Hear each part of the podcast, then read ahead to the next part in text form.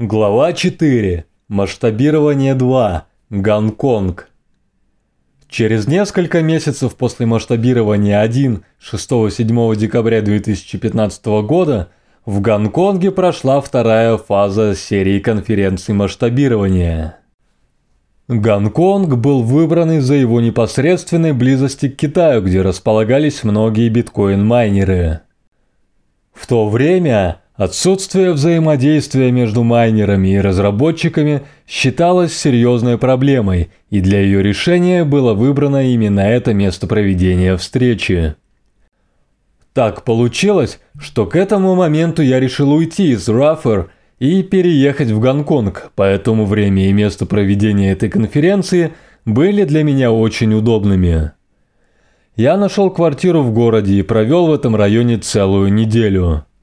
Позднее Гонконг стал одним из ключевых полей сражений в этом конфликте, и если кому-то хотелось стать свидетелем разворачивающейся войны, этот город, безусловно, был хорошим выбором места для наблюдений. Конференция проходила в Киберпорте, бизнес-парке на западной стороне острова Гонконг, с видом на океан. Проект Киберпорта вызвал в Гонконге споры – он был одобрен, потому что задумывался как технологический центр и инкубатор стартапов. Однако там располагалось не так много технологических компаний, большая часть огромного пространства оставалась пустой, что вызывало упреки в том, что это просто замаскированный жилой комплекс. Правительство одобрило проект развития от компании Pacific Century Group, контролируемой Ричардом Ли – сыном гонконгского магната недвижимости Ли Кашинга. Проект был скандально согласован в обход открытого тендера, что привело к обвинениям в несоблюдении правил. Можно предположить, что мы вдаемся в излишние детали, но эти детали удивительным образом легли в основу теории заговора, выдвинутых некоторыми наиболее непримиримыми сторонниками больших блоков. Horizon Ventures, венчурная компания Ли Кашинга, инвестировала в Blockstream, и поэтому связь конференции с киберпортом указывалась в качестве доказательства заговора истеблишмента с целью нанести ущерб биткоину и сохранить малый размер блока. То же самое говорилось о французской страховой компании AXA, венчурное подразделение которой также инвестировало в Blockstream. Бывшим генеральным директором АКСА был Анри де Кастри, председатель руководящей группы Бильдербергского клуба, закрытого собрания мировой финансовой и политической элиты, что предоставляло идеальный материал для сторонников теории заговора. Эти безумные и глупые теории снова и снова появлялись на r/btc. Атмосфера в Гонконге – была намного более живой и насыщенной, чем в Монреале. Напряжение было значительно выше. Конференция выглядела менее продуктивной и менее полезной, чем монреальская. Не было ощущения, что между двумя сторонами ведется много полезных диалогов и дискуссий. Просто споры и столкновения. Люди в основном говорили, а не слушали. В первый день на вечеринке по случаю открытия – я попытался уловить настроение толпы. Это было гораздо более масштабное мероприятие, чем в Монреале, с более широким кругом людей. Настроение было очень оптимистичным. Подавляющее большинство участников были сторонниками крупных блоков, ожидающих, что с увеличением лимита размера блока проблема будет решена в течение нескольких месяцев. Большинство, казалось, считала, что аргументы в пользу маленьких блоков постепенно опровергаются и что лишь крошечное меньшинство выступает против хардфорка с целью увеличения лимита размера блока. Что касается самих сессий, то, как и в Монреале, они были в основном техническими. Ключевым отличием конференции в Монреале от гонконгской было присутствие майнеров – Одним из наиболее ожидаемых заседаний была рабочая группа по майнингу в субботу днем. На сцене было семь человек, представляющих индустрию майнинга. Многие из них говорили на китайском, В то время считалось, что на Китай приходится около 65% мирового хешрейта. Сессия началась с вопроса о том, поддерживают ли они увеличение лимита размера блока. Большинство ответили утвердительно, однако некоторые сделали оговорки, например, что лучше действовать осторожно или что необходимо развивать диалог между Китаем и Западом. Большую часть переводов с китайского на английский выполнял Бобби Ли – который в то время был генеральным директором и основателем биржи BTCC. Бобби был горячим сторонником биткоина и одним из ключевых пропагандистов криптовалюты в Китае. На панели обсуждались два предложения – BIP-101, реализованный биткоин XT, и BIP-100, предложение Джеффа Гарзика, позволяющее майнерам голосовать за то, каким должен быть предел размера блока. Большинство майнеров отдали предпочтение BIP-100, а не BIP-101. Похоже, удивляться было нечему, поскольку BIP-100 предоставлял майнерам больше дискреционных полномочий. Ван Чунг, оператор одного из крупных майнинговых пулов F2 Pool, сказал, что майнеры – единственная группа, которая имеет возможность голосовать, поэтому именно майнерам и принимать решения. Он утверждал, что биткоин – это система на основе Proof of Work и нет механизма, позволяющего голосовать кому-то еще. Однако он добавил, что ограничение на размер блока в 8 мегабайт слишком велико, так как синхронизация узла займет слишком много времени, что, по его словам, приведет к катастрофе. Большинство майнеров, похоже, согласились с тем, что они контролируют сеть и что решение за ними, однако они считали, что не обладают достаточным количеством информации, чтобы принять правильное решение. Сторонники малых блоков в основном не соглашались с тем, что право принимать решения касательно биткоин-протокола принадлежит майнерам, и что конечные пользователи либо контролируют, либо должны контролировать сеть. Они утверждали, что Proof of Work нужен лишь для решения проблемы двойной траты. Майнеры лишь определяют порядок транзакций. Однако большинство майнеров считало, что решать им. Отчасти из-за предвзятости, поскольку люди стремятся к большей власти, но также из-за того, что их лоббировали обе стороны. В конце концов, почему их лоббируют и просят проголосовать – если решения принимают не они. Вопрос же наличия у майнеров такой власти оставался открытым.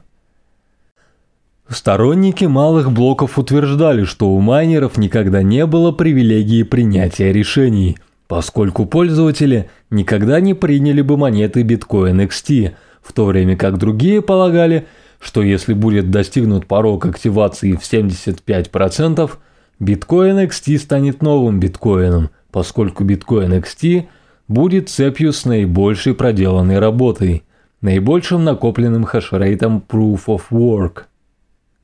По их мнению, именно эта концепция наибольшего объема проделанной работы контролировала управление биткоином, и пользователи сплотились бы вокруг наибольшего хешрейта.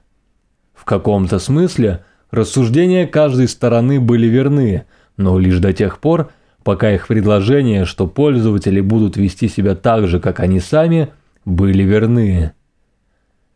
Если биткоин XT достигнет 70% порога, а затем все перейдут на клиент с более крупными блоками, будет один новый биткоин с более крупными блоками. Однако, если пользователи отвергнут обновление, исходная цепочка сохранится, и майнеры не смогут этому препятствовать. Проблема здесь в том, что большинство присутствующих предполагало, будто другие пользователи будут вести себя так же, как они, не учитывая, что они могут действовать иначе. После рабочей группы по майнингу в смежной комнате состоялась еще одна дискуссия с майнерами. Это было обсуждение в режиме круглого стола, не презентация. Насколько мне известно, эта сессия не была официальной частью конференции – это было то, чего хотели многие участники конференции, и по мере того, как эта сессия продолжалась, небольшая комната в конечном итоге наполнилась, поскольку все лихорадочно пытались туда попасть. В конце концов, в комнату втиснулось около 80 человек. Всем приходилось стоять. На этой второй встрече некоторые майнеры заявили, что хотят работать вместе с разработчиками биткоина и прийти к соглашению. Однако, спустя годы после этого события мне сообщили, что резолюция была не такой уж примирительной. В ней настойчиво указывалось, что именно майнеры контролируют протокол. Этот посыл предположительно был потерян при переводе, поскольку переводчик хотел попытаться помочь разрешить ситуацию, а не сделать разговор трудным и конфликтным. Очевидно, один из майнеров тогда заявил, что у них есть реальный бизнес. Они инвестируют реальные деньги и производят блоки, дающие им реальную власть в сети, в то время как у разработчиков нет такого влияния. Пожалуй, пришло время представить читателю Роджера Вера, поскольку он также присутствовал на той конференции. Роджер называет себя первым инвестором в биткоин-стартапы. У него определенно успешный послужной список в инвестиционной деятельности в этой сфере. Он инвестировал в такие компании, как Blockchain Info, BitPay и Kraken – Роджер был одним из самых известных и неустанных евангелистов биткоина в первые дни, и он всегда относился к биткоину с огромным энтузиазмом.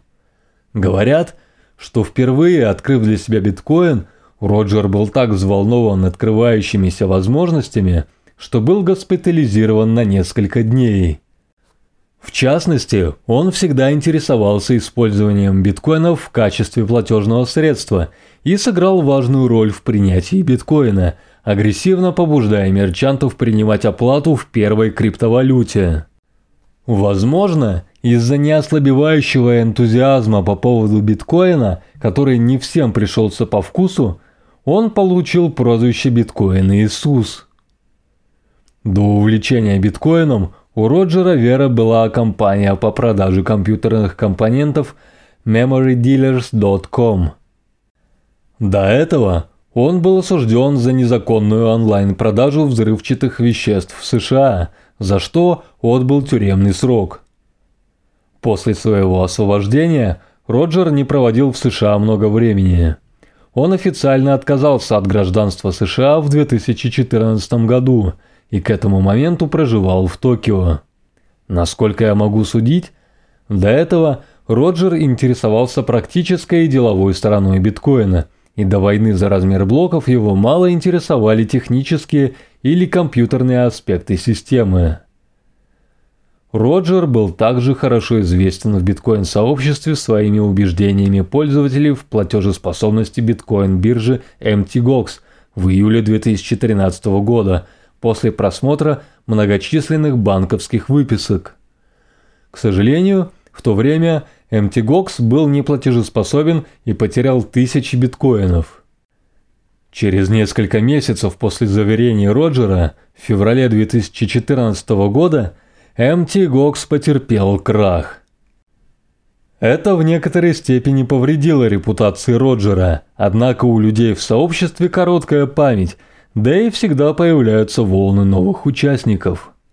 Как бы то ни было, к зиме 2015 года MTGOX уже казался давно забытой историей. Роджер основал и вел альтернативный биткоин-сабреддит r/btc, и учитывая его откровенные либертарианские взгляды, он был категорически против того, что он воспринимал как цензуру в основном сабреддите r/bitcoin.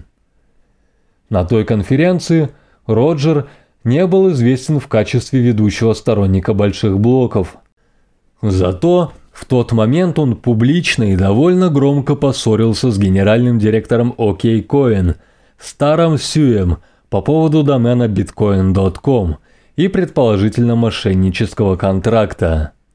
Похоже, это было как-то связано с Чанпенгом Джао, который тогда был техническим директором OKCoin, который впоследствии основал чрезвычайно успешную криптобиржу Binance. Мы не будем здесь вдаваться в подробности, но смысл в том, что в то время Роджер, казалось, был отвлечен другими вещами и не был напрямую вовлечен в спор о размере блока. Тем не менее, было очевидно, что он сторонник крупных блоков. Джефф Гарзик снова выступил на конференции и рассказал о плюсах и минусах основных вариантов, которые, по сути, сводились к четырем путям развития.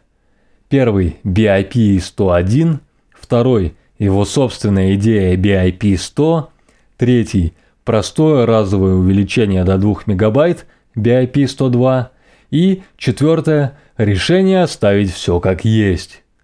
После выступления – его спросили о механизме принятия решения. Он ответил следующим образом. Я думаю, что это будет больше похоже на процесс, в рамках которого в Монреале мы собирали входные данные. Сейчас в Гонконге мы изучаем все проблемы, стоимость валидации, различные предложения и тому подобное. Затем, на третьем этапе, мы возвращаемся к первому шагу и снова общаемся с бизнесами, пользователями, майнерами и таким образом приходим к приблизительному консенсусу. В целом, нам нужно, чтобы все наши соображения были озвучены.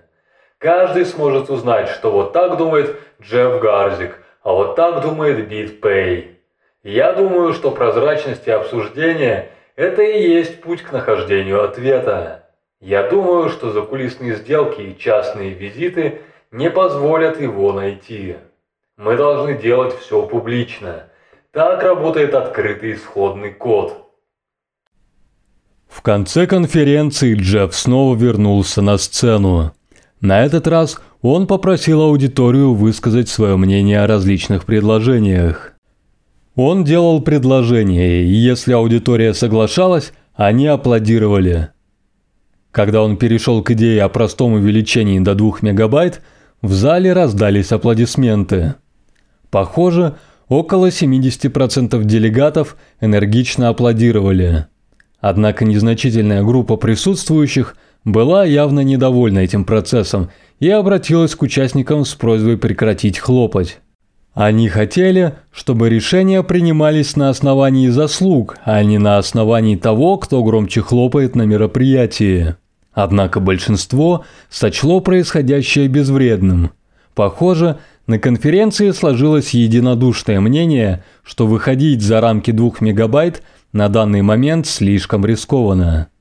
Многие докладчики, в том числе сторонник крупных блоков Джонатан Тумим, представили технические аргументы в пользу того, почему на текущем этапе развития сети 2 мегабайта безопасны, а если мы перейдем к намного более высоким значениям, более длительное время распространения блока может вызвать проблемы для сети. Большинство майнеров, похоже, согласились с этой логикой. После конференции не было обозначено четкого пути развития. Однако мне казалось очевидным, что биткоин XT мертв. Считалось, что на тот момент размер блока в 2 мегабайта мог быть уместным, но никак не 8. Биткоин XT – не был официально отозван, и его сторонники не признали, что они слишком агрессивно настаивали на слишком высоком лимите. Такое признание могло бы помочь разрешить ситуацию. Для сторонников малых блоков Bitcoin XT создал кризисную ситуацию, вызвав напряженность и разногласия, которые усложнили разрешение проблемы размера блока. Для сторонников крупных блоков – это был необходимый катализатор для разгона дебатов. После конференции я пошел ужинать с семью или восьмью людьми из Блокстрим за пределы острова Гонконг в Каулун. Большая часть дискуссии за ужином касалась технических вопросов, вроде возможности сжатия или агрегирования подписей биткоин-транзакции. Затем обсуждение перешло к Гевину и его тактике – «Разве Гевин не понимает, что биткоинерам не нравится, когда им указывают, что делать?» – размышляли они. Люди уверены, что это они владеют биткоином, и им хочется контролировать ситуацию. Биткоин XT был навязанным сверху, без каких-либо попыток продемонстрировать, что пользователи контролируют положение дел, что это их решение. Они полагали, что с тактической точки зрения Гэвин, похоже, допустил серьезную ошибку. Все за столом, похоже, согласились с этим и были удивлены очевидной оплошностью Гэвина. Но они все еще ему симпатизировали. Большинство из них хотели, чтобы Гэвин прислушался к их советам и снова попытался увеличить лимит размера блока через совместные обсуждения, что позволило бы пользователям чувствовать больше контроль над своими деньгами. Один из присутствующих указал, что если бы Гэвин просто сообщил пользователям, что выбор за ними, они, вероятно, просто последовали бы за ним. Однако Гэвин не сделал этого, потому что, похоже, просто не верил, что выбирать должны именно пользователи. Мы сели на паром обратно на остров Гонконг поздно ночью. Я помню, как смотрел на высокие небоскребы в центре Гонконга, города, который вскоре стал моим новым домом. В центре города преобладает сектор финансовых услуг, или то, что некоторые биткоинеры называют традиционной финансовой системой. Ощущение власти, создаваемое этими зданиями, задавало перспективу нашим дебатам. В той комнате в Гонконге я был одним из пары сотен человек, обсуждающих этот вопрос. Был ли биткоин действительно настолько важным? Сможет ли биткоин однажды возвыситься и бросить вызов финансовой системе? Если мы не можем разрешить наш спор сейчас, когда это волнует лишь несколько сотен человек, на что биткоин вообще может надеяться в будущем? Я думал об огромном давлении, которое будут оказывать основные экономические и политические игроки на биткоин по мере его роста. По сравнению с тем потенциальным давлением, действия Майка и Гевина выглядели ничтожными. Я начал понимать, что правила сети должны быть строгими. Неважно, кто пытается изменить правила и насколько идея хороша. Если биткоин намерен добиться успеха, изменение правил должно быть действительно сложным, иначе он не выдержит давления со стороны ведущего финансового истеблишмента, которое, несомненно, проявится по мере роста ценностей системы. Однако с точки зрения сторонников крупных блоков, увеличение лимита размера блока не было изменением правил. Напротив, оно воспринималось как следование изначальному видению – но увеличение все же было изменение правил как в буквальном смысле, так и с точки зрения информатики, поскольку при увеличении размера блока сетевая дисциплина становилась менее строгой. Однако они думали, что если лимит сохранится, то произойдут серьезные экономические преобразования и изменения подхода. Мы перейдем от незаполненных блоков к заполненным. Однако статус-кво нужно было как-то определить. Чтобы биткоин мог добиться успеха, должна была существовать динамика, обеспечивающая сохранение и преобладание статус-кво. Насколько я мог судить, эта динамика представления о действительности работала в обход буквальных технических правил валидности блоков. Похоже, не существовало какого-либо механизма, который гарантировал бы неизменность взглядов участников на сеть.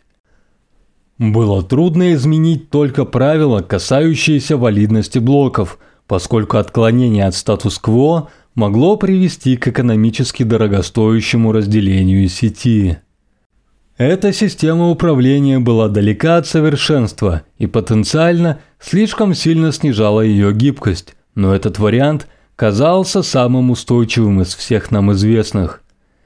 Это напомнило мне цитату Уинстона Черчилля «Демократия – худшая форма правления, за исключением всех остальных».